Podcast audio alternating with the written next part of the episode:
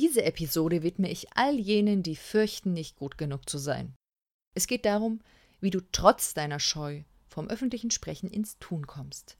Also werde schon mal im Kleinen aktiv und hör mit.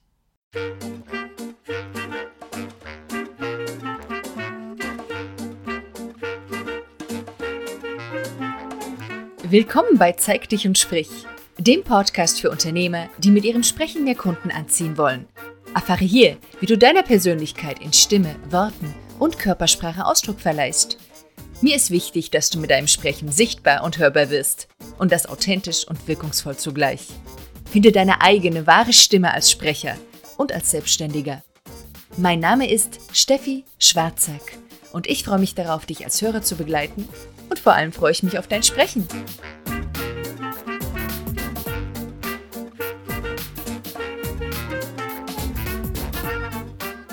Wovor haben Sie am meisten Angst?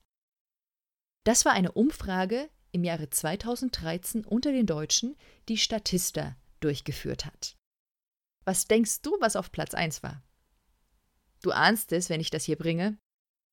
41 Prozent aller Befragten haben gesagt, die Angst vorm öffentlichen Reden.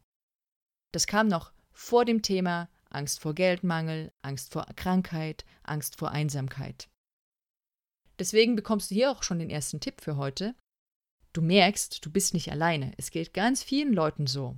Und ich darf dir das bestätigen, weil ich arbeite ja mit ganz vielen Leuten diesbezüglich zusammen. Falls dich das beruhigt, hast du hier diesen ersten Tipp, du bist nicht allein. Du bist gut begleitet mit fast der Hälfte der Deutschen, laut der Statistik zumindest. So, wenn du jetzt zu diesen Leuten zählst, die eben auch eine gewisse Scheu haben, so nenne ich es mal, vorm öffentlichen Sprechen, dann hast du zwei Möglichkeiten. Entweder du stellst dich dieser Angst und redest trotz ihr, oder du stellst dich ihr nicht und meidest Zeit deines Lebens solche Situationen. Ich glaube, als Angestellter mag dir das gelingen, als Unternehmer und ganz speziell als Einzelunternehmer ist es aber kontraproduktiv. Denn ich glaube, dass dein Unternehmen sehr davon profitiert, wenn du öffentlich sprichst als der Repräsentant.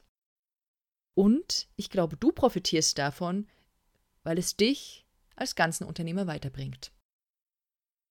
Wenn du dich ihr jetzt also hier stellen magst, dann bekommst du folgende fünf Tipps von mir, fünf Dinge, die du tun kannst, um diese Redeangst, die Scheu vorm öffentlichen Sprechen zu überwinden.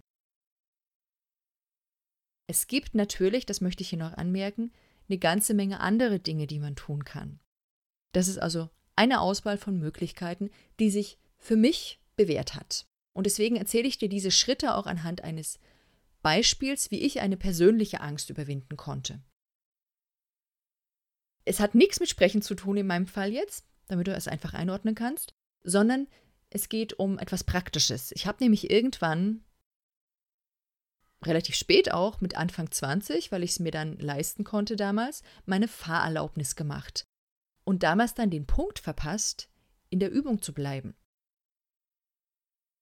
Ich hatte also diese Übung nicht und da ich die nicht hatte, hat mir auch keiner in der Familie oder in der Verwandtschaft oder im Freundeskreis zugetraut, dass ich fahren könnte. Und irgendwann habe ich es mir auch nicht mehr zugetraut. Ich habe also eine gewisse Scheu, eine Angst vom Autofahren entwickelt. Das Muster, wie man seine Scheu überwindet, lässt sich jetzt meines Erachtens auf sehr, sehr viele Kontexte übertragen. Und deswegen teile ich dir meine Erfahrung in der Hinsicht ein bisschen und wir gucken mal, wie du das fürs Sprechen anwenden kannst. Ganz wichtig an dieser Stelle, wenn du eine richtige, wirkliche Redephobie hast, vielleicht Panikattacken, extrem schneller Herzschlag, dann bitte such dir professionelle Unterstützung. Lass dich beraten, bevor du einen dieser Tipps hier umsetzt. Und nun kommen wir aber zu den fünf Dingen, die du tun kannst. Schritt 1. Lerne deine wahren Motive kennen. Frag dich, wovor genau hast du da eigentlich Angst? Hast du Angst, rot zu werden? Hast du Angst, den Text zu vergessen? Hast du Angst, ausgelacht zu werden? Hast du Angst, dass vielleicht nach dem Vortrag dann keiner was bucht, wenn das dein Ziel war? Es ist wichtig, hier sehr genau zu unterscheiden. Denn erstens hilft es dir, diese große Angstwolke vom öffentlichen Sprechen mal ein Stückchen kleiner, konkreter und damit fassbarer zu machen. und es hilft damit gleichzeitig den richtigen Ansatz zu finden. Wenn du also beispielsweise Angst hast, dass keiner was bucht, dann kannst du das damit lösen, dass du ganz bewusst am Ende deines Pitchs Verkaufselemente einbaust. Wenn du die Angst hast, den Text zu vergessen, dann nimmst du eben deine Stichworte mit. Du musst sie ja nicht verwenden, aber du hast sie zur Sicherheit dabei.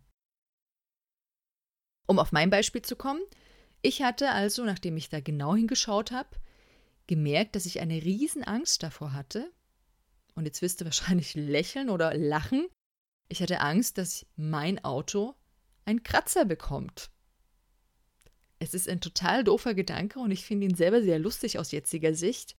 Ich kann mir auch erklären, wo das herkommt, aber es war irgendwie total erleichternd, das festzustellen, dass ich ja nur davor Angst hatte. Also, das war so dieser erste Schritt, mein wahres Motiv zu erkennen. Der nächste, der zweite Schritt. Mal dir ein attraktives Ziel aus. Leg es für dich fest. Und es muss wirklich attraktiv sein. Es soll die positive Emotion mehr überwiegen als die Angst, dich der Situation zu stellen, wenn du das in eine Waage halten würdest. Wie viel Angst habe ich und wie viel positive Vorfreude habe ich auf das Ziel? Und die muss höher sein. Sonst setzt du dich nicht in Bewegung, dafür was zu tun. Vielleicht reicht es für dich, vom Attraktivitätslevel her, zu wissen, dass wenn du das Webinar hältst, dann kriegst du 10% mehr Kunden. Vielleicht reicht dir das aber auch nicht, vielleicht musst du weiterdenken, vielleicht brauchst du ein anderes, größeres Ziel, wo schon ein Belohnungssystem mit drin steckt.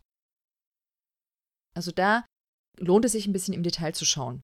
Mein Ziel bei dem Autofahren, das war sehr, sehr klar. Ich wollte nämlich unbedingt in den Ländern, die wir als Familie so bereisen, rumfahren und die Freiheit spüren.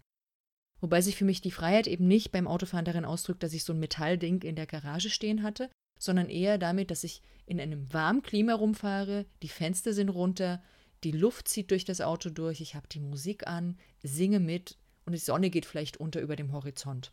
Das war meine Vision. Genau, und die fand ich höchst motivierend. Also deswegen, du musst für dich irgendwas finden, was ähnlich motivierend ist und dir das in diesen Farben ausmalen. Das ist sicherlich immer ein hilfreicher Schritt. Das alleine wird aber noch nicht machen, dass es besser wird, meiner Erfahrung nach. Also es ist gut, das zu wissen, aber der nächste Schritt ist essentiell. Nämlich, dass du kleine Schritte, kleine Portionen, so habe ich es genannt, meisterst. Wenn du zum Beispiel nächstes Jahr im Sommer auf einer Konferenz X mit 200 Zuschauern reden möchtest, dann solltest du ein paar Zwischenetappen einschalten. Wie kleinschrittig die sind, das ist ganz individuell. Ein Beispiel dafür. Du könntest also damit anfangen, wenn du sehr kleine Schritte brauchst, dass du mal zunächst frei sprechend dich vorstellst bei so Netzwerkrunden. Da, wo jeder mal kurz aufsteht und sagt, was, wer er ist und was er macht. Und zwar machst du das dann so lange, bis es sich für dich normal anfühlt. Also mit einem normalen Adrenalinpegel. Und dann, wenn das so in diesem normalen Level sich eingepegelt hat von der Aufregung her, dann machst du mal selber einen Vortrag, vielleicht bei einem dieser Netzwerke, wo nur 20 bis 30 Leute anwesend sind. Und auch die hältst du so lange und so oft, bis es sich normal anfühlt. Natürlich zählen an dieser Stelle auch so klassische Tipps dazu. Bereite dich gut vor, gib deine Angst meinetwegen zu, halte Blickkontakt. Ich habe aber die Erfahrung gemacht, dass das alleine noch nicht hilft, dass die Angst weggeht, sondern du brauchst eben noch ein paar Sachen drumherum. Zu meinem Beispiel, meine kleine Portion damals hieß, bis zum Supermarkt fahren und Einkäufe machen. Und als ich diese Supermarktstrecke extrem oft gemacht hatte, bis die saß, habe ich eben meinen Radius erweitert. Irgendwann ging es auf Autobahn und so weiter. Und du merkst, du hast Etappen drinne und deswegen ist der vierte Schritt so wichtig. Ein vierter Schritt, der mir zugegebenermaßen auch gar nicht so leicht fällt, der heißt nämlich Erfolge feiern. Du leistest da Großes. Meine größte Belohnung war dann tatsächlich auch wirklich das Fahren über die Insel in meinem Fall war es eine Insel. Und es sind auch noch viele Inselfahrten. Ich liebe Inseln, muss ich dazu sagen. Die sind noch gefolgt. Aber ich hatte auch Zwischenbelohnungen. Ich habe mir selber Blumen gekauft. Ich habe mir eine Massage gegönnt. Ich habe mir ein warmes Bad eingelassen. Du kannst, äh, wenn es dir gut tut, dir eine Sportstunde schenken. Du kannst äh, dir ähm, eine schöne Musik einlegen und tanzen, kostet gar kein zusätzliches Geld. Also all das kannst du machen, irgendwas, wo du dich bewusst belohnst. Weil du musst es schaffen, dass in deinem Körper eine positive Erfahrung ausgelöst wird. Das verändert unseren Hormonpegel und damit verändert es unser Denken. Genau das ist extrem wichtig. Der fünfte Schritt, der dazu zählt, ist, dass du auch ein Stück weit lernst, mit dem Lampenfieber mit einem gewissen Grundnervosität zu leben. Dabei kann die Frage helfen, was ist das Sinnvolle am Lampenfieber? Wobei hilft es mir? Ich glaube, es wird immer wieder Situationen in unserem Leben geben, wo wir Lampenfieber haben und das ist gut so. Weil vielleicht ein besonderes Publikum da ist, weil du dich mit einem neuen Thema irgendwo präsentierst und so weiter. Aber genau das ist gut, weil es dich in ein gewisses Energie- und Aufmerksamkeitslevel bringt. Du bist damit wach, du bist lebendig und du kannst ganz schnell reagieren. Im Schauspiel sagt man, wenn du kein Lampenfieber mehr hast, hör auf. Und da ist sehr, sehr viel dran. Also sieh es positiv und sage, ein Stück weit ist in Ordnung, ich muss nur trotzdem handeln, trotz des Lampenfiebers. Das waren die fünf Tipps, die ich dir mitgeben wollte. Entdecke deine wahren Motive, definiere dein attraktives Ziel, meistere kleine Portionen, belohne dich und lebe mit dem Lampenfieber. Mein Zeig dich und Sprich-Tipp für heute. Versuch doch mal, bei jedem Auftritt einen Fehler zu machen. Auch das habe ich wieder von meinem kanadischen Körpertherapielehrer, der sagte nämlich zu mir, try to make a mistake. Warum? Weil ich mich immer wieder in der Ausbildung damit gehadert hatte, dass ich noch nicht gut genug bin und ich wollte das perfekt machen und so weiter. Und er meinte, vergiss es, gib dir die Erlaubnis, Fehler zu machen, es soll Spaß machen. Ja? Und das bringt dich nämlich dann, diese Fehler machen dürfen, das bringt dich zu einer Entspanntheit, die den Spaß auch erst zulassen. Also, ich bin gespannt, was du an Erfahrungen mitteilen kannst und welche Tipps du noch für uns hast. Schreib das gerne in die Kommentare zu diesem Blogbeitrag, den es auch gibt. Du findest dort auch die Show Notes, wo du nochmal in Detail meine Vorgehensweise, wie ich unter anderem an dieses Thema rangehen würde, dargelegt findest. Also wenn du sagst, du willst das jetzt angehen, willst einen Actionplan Plan mit den richtigen Steps haben, die bekommst du dann. Und zwar auf www.steffischwarzack.de slash Folge 003. Also, zeig dich und sprich, deine Steffi.